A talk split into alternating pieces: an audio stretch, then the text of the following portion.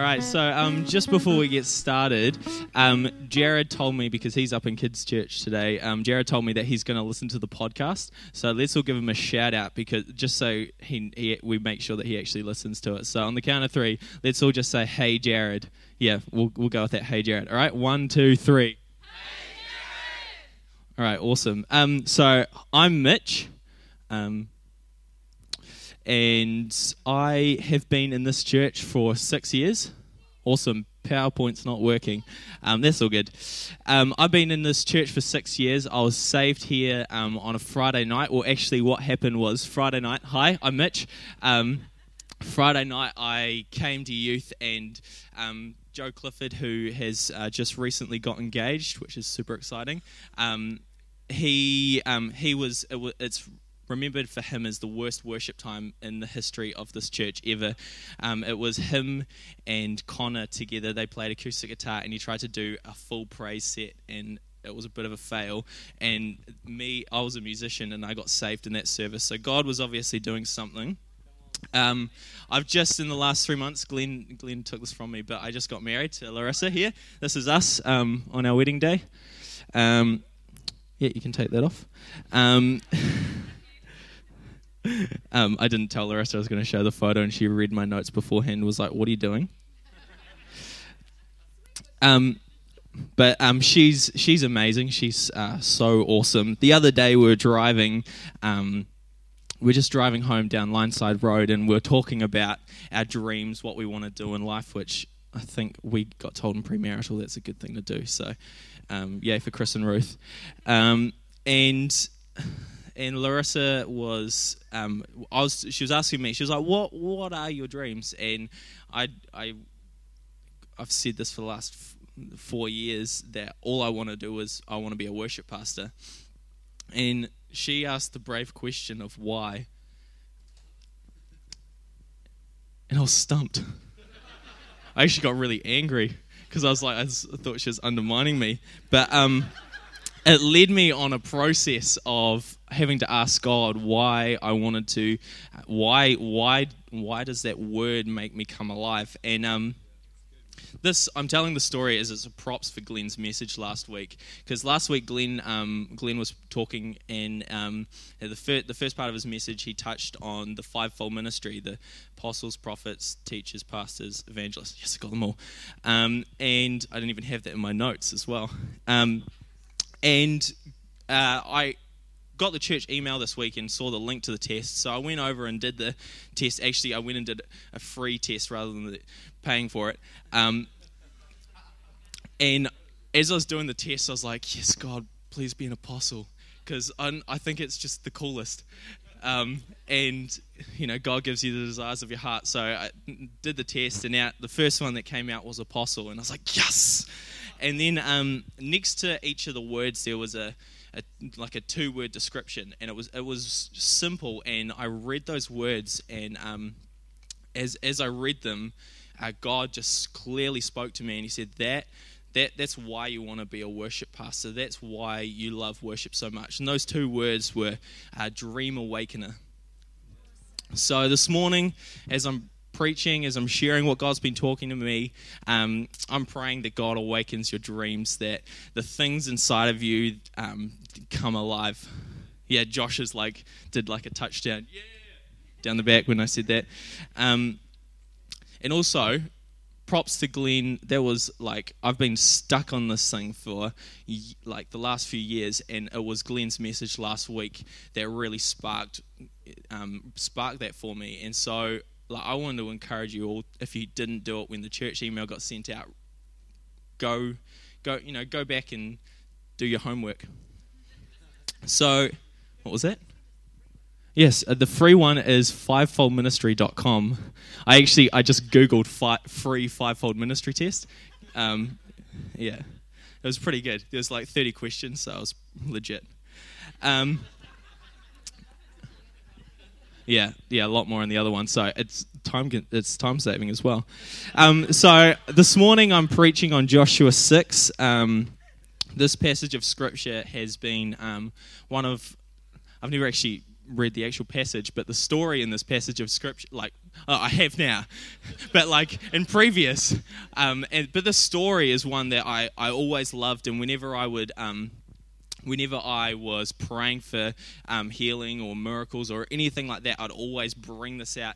And um, a bit of background before we get into it. So we've had Moses has led the people of Israel out of Egypt.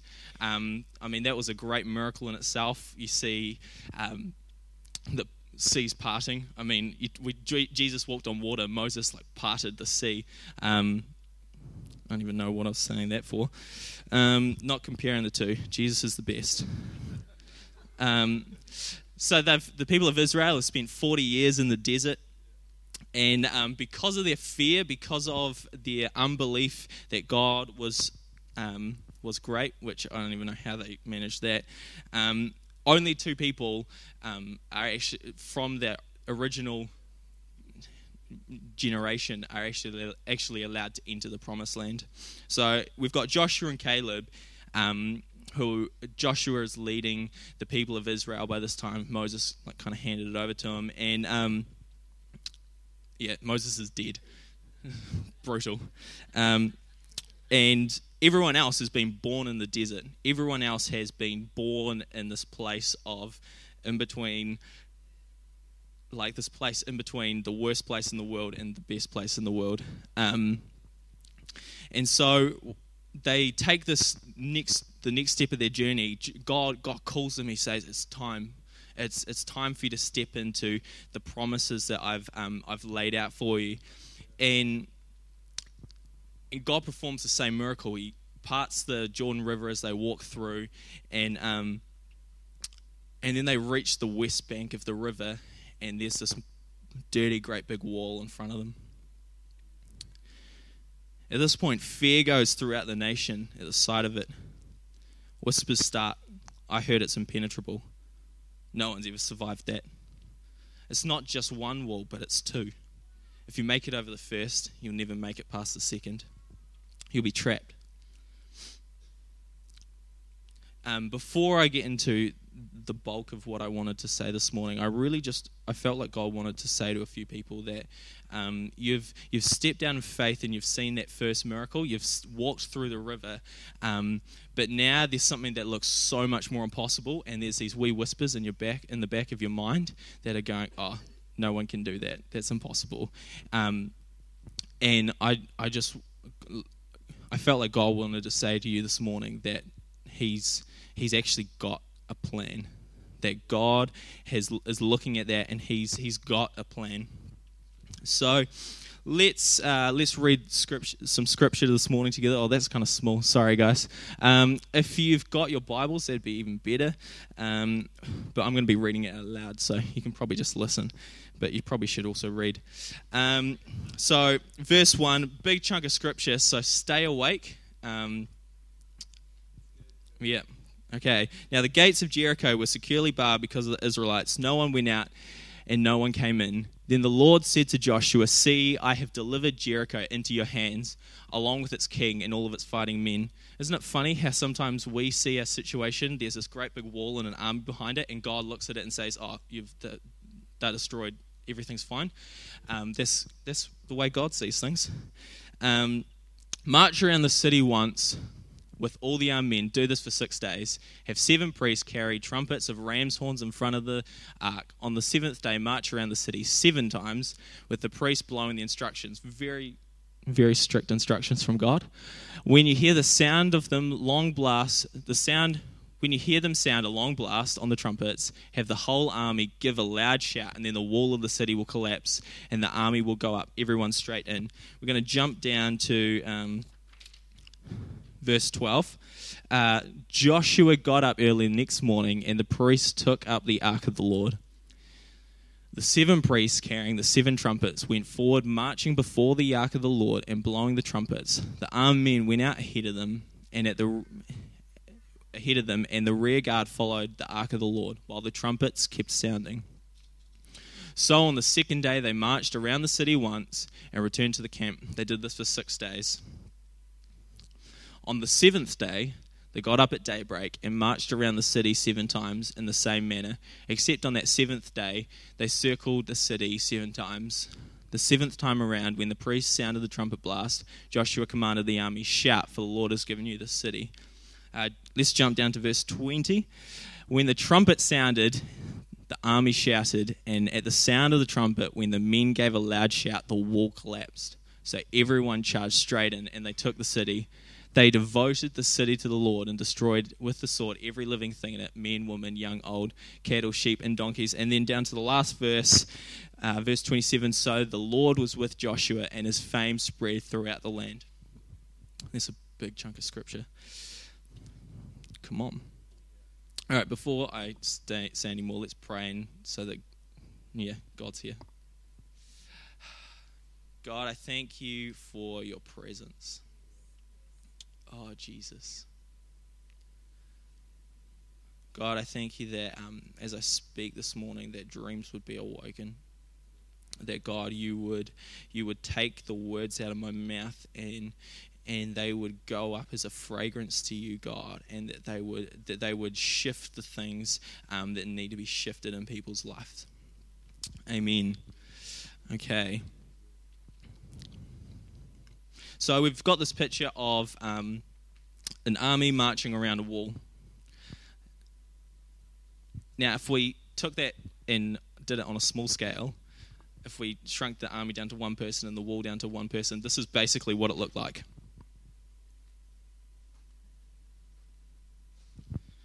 That was it. Um, that's that's all they're doing. They're walking around a wall. Um, and as I as I want to put forward a, a, thought and idea to you, and then I'm going to back it up. Um, my thought is that this was an act of worship. Um, I first thought about that because there's the trumpets, and anytime music is in the Bible, I'm like, oh yeah, it's worship. It's, I can preach on worship. Um, but then God, that God started talk to me about um, what worship actually is, and I kind of came up with this definition, which is 50% me, 50% Jeremy Riddle, um, and it's worship is any thought, any action. Oh, there it is. I'll read it. What's up there? Worship is any thought, sound, or action that comes from the heart of the believer unto the Lord. Worship is any thought, sound, or action that comes from the heart of the believer unto the Lord.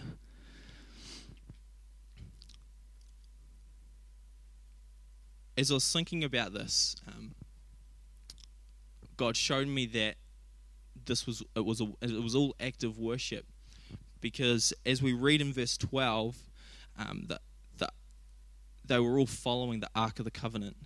They were following the dwelling place of God. They were following His presence. See, for me, worship is any is any anything that is focused on God. As soon as God becomes the focus, and we take our eyes from our situation or what we're doing and put them on Jesus and we put them on the presence of God and we put them on his goodness that's that's where worship starts. In the story we have people from all walks of life. There was the the soldiers that just did what they were told. There, were the, there would have been commanders, priests, musicians, those that were carrying the ark, the leaders of the, the leader of the nation. Because we read in verse 1 that the gates were shut because of Israel, I want to also suggest that in a distance there would have been the women and children and the sick watching, waiting to see what God would do, watching the presence of God, watching God move. Some were watching, some were marching, some leading. Some would have been totally afraid, some would be full of faith. Some were playing instruments, some carrying heavy objects, the ark. And there were all people doing different simple things watching, marching, leading, fearing, faith, being faithful, playing music, carrying stuff all simple, simple daily tasks. See, I think this is a beautiful picture. Not, not I think this is a beautiful picture of an individual's personal time with God. Each man, woman, and child were going about their day, but God was the center. You see, our personal devotion with the Lord should not be limited to spiritual activities, but we must find Christ in all things. This is I wrote this this week, but I think this is going to be like a life statement for me of, like, I don't, I don't want to wait for church on Sunday morning for the worship to start. I don't want to wait for um, Jared to text me and say, "Hey, let's have a prayer time to to start to seek after God." I don't want have I don't want to wait till I get home or wait till I'm in the car or wherever it is you pray, wherever it is you worship. But like I I want I want to be constant. You know, I, I want to seek and see God in all things.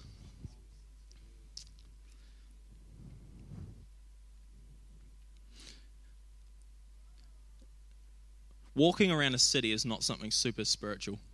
It wouldn't, we wouldn't call them super spiros for doing that. But as soon as God became the focus, it turned from a natural, physical, random act of walking around a wall into worship. It's actually really, really easy to do. Um, as I was preparing this message, God actually challenged me. He was like, why don't you do this? He was like, start doing this. If you're going to preach it on Sunday morning, practice it. And so this la- probably the last four or five days, um, I've just I've just been putting constantly referring my focus back to God and just constantly, um, you know, we were playing football um, the other day, and we were winning at half. T- well, we weren't winning, but we weren't losing at halftime. Um, it was probably the best half we've ever played, and it, I came off at halftime. I was like, God, thank you that that was so much fun. That was the best half of football, and then. 10 minutes in, we, we were down 3 0. And by the end of the second half, it was 6 0. That's pretty embarrassing. But I came away and I was like, I just I just spent time and I was like, God, I started thanking Him for for the, the you know, I was like, God, thank you that um, I'm able to go out and play football. God, thank you that I'm allowed, I'm able to do all of these things. Then I went out grocery shopping, and it was another half of what I was supposed to be spending when I got up to the counter. And I was like, put the card and put the pin in, and I was like, thank you, God, that you provide um, that you're providing everything for for us. God, thank you that it's all about you and who what you what you do and it's all about that and it was actually such an easy thing and it all came back to me realizing this that our personal devotion with the lord devotion worship interchangeable really should not be limited to spiritual activities but we must find christ in all things Um, God was really intentional when um, he wrote when he told when he wrote the story, um, because he, he actually shows us when we're supposed to do this.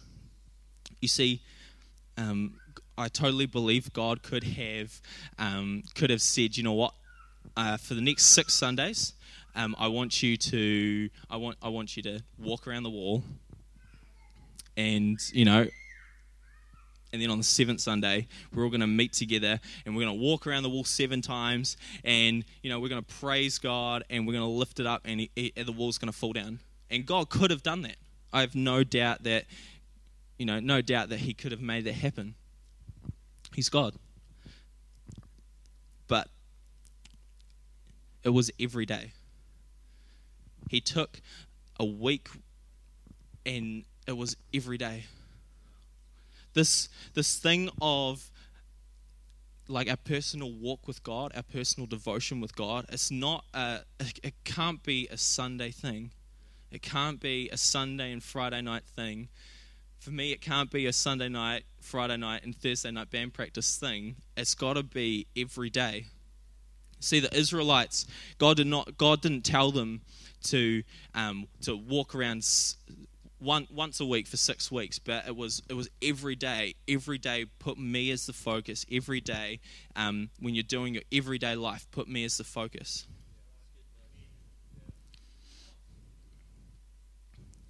It's a lifestyle.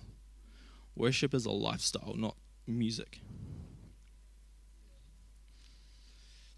You see, the thing is, is God's not a self-conscious, um, egotistical being that is looking for worship. that is not who God is. He he is completely self-sustaining. He needs um, he doesn't need our praise. He doesn't need our worship. He doesn't need us to tell him that he's awesome. He knows it. He's got a really great self-esteem. But God is looking for worshippers. There is never I, I that I know of. There's never a point where he says, "I want worship," but he, he constantly cries out for worshippers. John four. Um, 23, it says, Yet a time is coming. Um, oh, I'm going to start again. Yet a time is coming and has now come when true worshippers will worship the Father in spirit and in truth, for they are the kind of worshippers that the Father seeks. The reason he wants worshippers, not, not worship, is he knows that we will become like the thing that we worship. And he knows that the best thing for us is to be like him. He made us in his image. And mm. the other thing about God is he is a good dad. And he will never bless us if it will hurt us. God will never do something um, that could hurt us. And so this these six days these six days that we read, I believe were preparation. It was um, God preparing their hearts. See, a lifestyle of worship will prepare the heart for the blessing of God. The next important part of the story is the seventh day, and this is the day we like to talk about most because it's the day of breakthrough verse 16, it says, The seventh time around, when the priest sounded the trumpet blast, Joshua commanded the army, Shout, for the Lord has given you the city. Thanks, man. You paused it. Resume. Um, there was something powerful in their shout. You know, we sung that song this morning. Um, actually, funny, the song's called Breaking Through, and the bridge of it is we lift up one voice, we lift up our voice, we sing and we shout. You know, this, that is what happened as they lifted up their collective voice, they lifted up one voice, one heart, one song to God. They all cried out, the trumpets played, and the wall broke. That's something that I really love about this church, is that we're really good at praising God. And we're really good at lifting lifting up his name. Um, and we're also really good at seeing at like doing that and then seeing got a text. Um, we're really good at doing that and then seeing that was super distracting. Focus. Jesus we're we're also really good at seeing miracles take place and walls break down when we do this. Like, it does happen. But what would it look like if, when we met together, we'd spent the last six days uh, with our focus completely on Jesus? Like what what would happen when we met together on a Sunday morning on the seventh day when breakthrough happened if if we'd spent that last six days focusing on God? what would it sound like? Do you know that's one of one of the things, one of my life goals is I want to be in a worship time where the sound of the collective people um, actually outweighs the sound of the worship team, and and we we actually have to stop playing because the praise is too much. We could do that in this size church, eh? See, the thing is, is God does not look at um, Monday and Tuesday and Wednesday and Thursday, Friday and Saturday, or all the other days but Friday if you only come to youth group. God does not look at those days and say, okay, do you know what? Today's just kind of a wasted day, um, but you come to me on Sunday. On Sunday, I'm going. I'm gonna. I'm gonna. You'll. You'll. Yeah. I couldn't think of the word. But God looks at each day and says, you know what? The first day was just as important as the last. it's awesome to prioritize God on a Sunday, to prioritize an hour to come to church, an hour and a half to come to church. But it's just as important to prioritize God when you're changing a diaper at home, or when you're yeah, it's for you, cat, or when you're um, doing the dishes. This is why we read in Matthew 6 Jesus saying, Seek first the kingdom of God above all else and live righteously, and He will give you everything. Uh, earlier this year, uh, Sam Sam preached first service. He did an awesome job. Um, it was real powerful. Sam and I, we went up to Wellington. Um, it was um, right at the start of February, and uh, we we'd spent the day super sparrows um, praying on um, praying for people on the street, and it was just like super fun. Um, we saw a couple of miracles. We ran into some guys and you know got to talk to them about Jesus, and we also got lots and lots of no's. But you know we got to tell them that there are people that actually believe God could do something. Um, and then after we'd done this for a while, I think we are feeling a little bit discouraged. So we went to we started going to cafes to make ourselves feel better. Um, so because Wellington, sorry Christchurch, but Wellington has the best cafes. Sam, come on, preach it. You shut your mouth. Um, sorry, that's an in joke. I shouldn't have said that. When we were up at um, a, a, course together, um, the the guy was saying that he had he was in um, an African church preaching, and the the girl, the ladies were got so into it at the front, they stood up and were like, "You shut your mouth." And so it became a running joke between Sam and I, and I can't believe that I just said that. So we ended up in this cafe. Um, I won't say wh- I won't say what, but it's one of the um, really big cafes, and they do a lot of coffee roasting. And we're sitting out the back, um, in kind of in the roasting area, and there's guys bagging coffee, and we just kind of went in and sat down, and this guy comes, uh, this guy calls over to us, and he's like, "Oh, um, do you do you guys want a drink?" And Sam and I were like, yeah, of course, while we're here. Um, and so he made us both a flat white. And uh, I could probably preach off that story in itself because uh, Sam will testify that is the best flat white, the best coffee I've ever drunk in my life. It was like, it was amazing. I like, I could preach off of that. Um, but as as I took the first sip, I I was like, man, God, that's such good coffee. And I felt that feeling of, oh, God's here. I felt that that love that you feel when um, when God's in the room. So I turned to Sam and I told him I was like, bro, like God's here right now.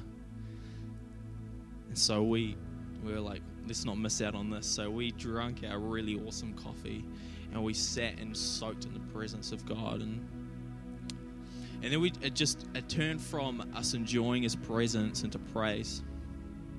And we just started thanking him for the fact that he would show up in a cafe and meet with us.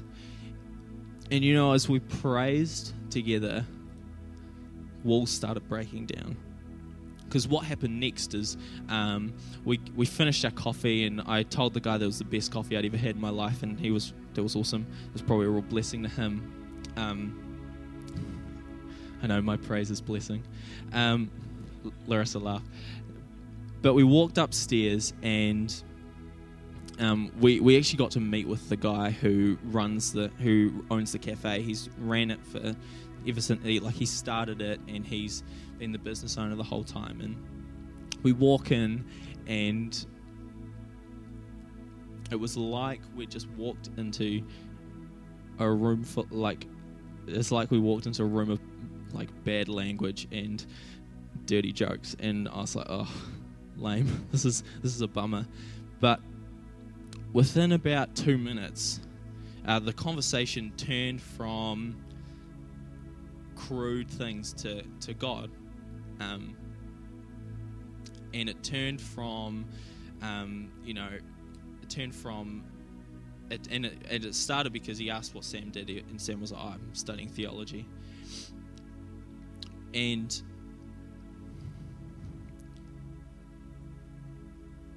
we got to tell this guy, we talked to him for about five, five minutes, 10 minutes maybe, just about Jesus and about um, the goodness of God and. Um, you know just about talking about God's intention. And we got to tell him about a story of one of his best friends who. Um, who is actually who's Sam's boss, who had an amazing encounter and got saved, and um, and we just got to share the, the truth that God was moving. But it all started when we were drinking coffee and we put our focus on God.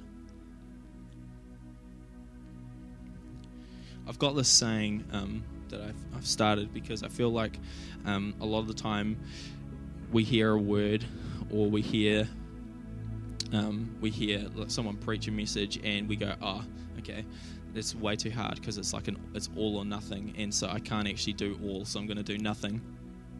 So this is this would be my first challenge to you, is just give ten, give either ten percent if you're already doing it, or ten minutes if you don't do it at all. Like ten minutes each day of just going, okay, God, I'm putting my focus back on you and you know spreading that throughout the day or 10% more of going okay god and you'll find when that happens the rest will come really easy. So 10 10% 10 minutes imagine what would happen in Rangiora if every person in this room took 10 more minutes each day just to focus on what God was saying. Uh, let's stand and um, I'm just going to pray for you.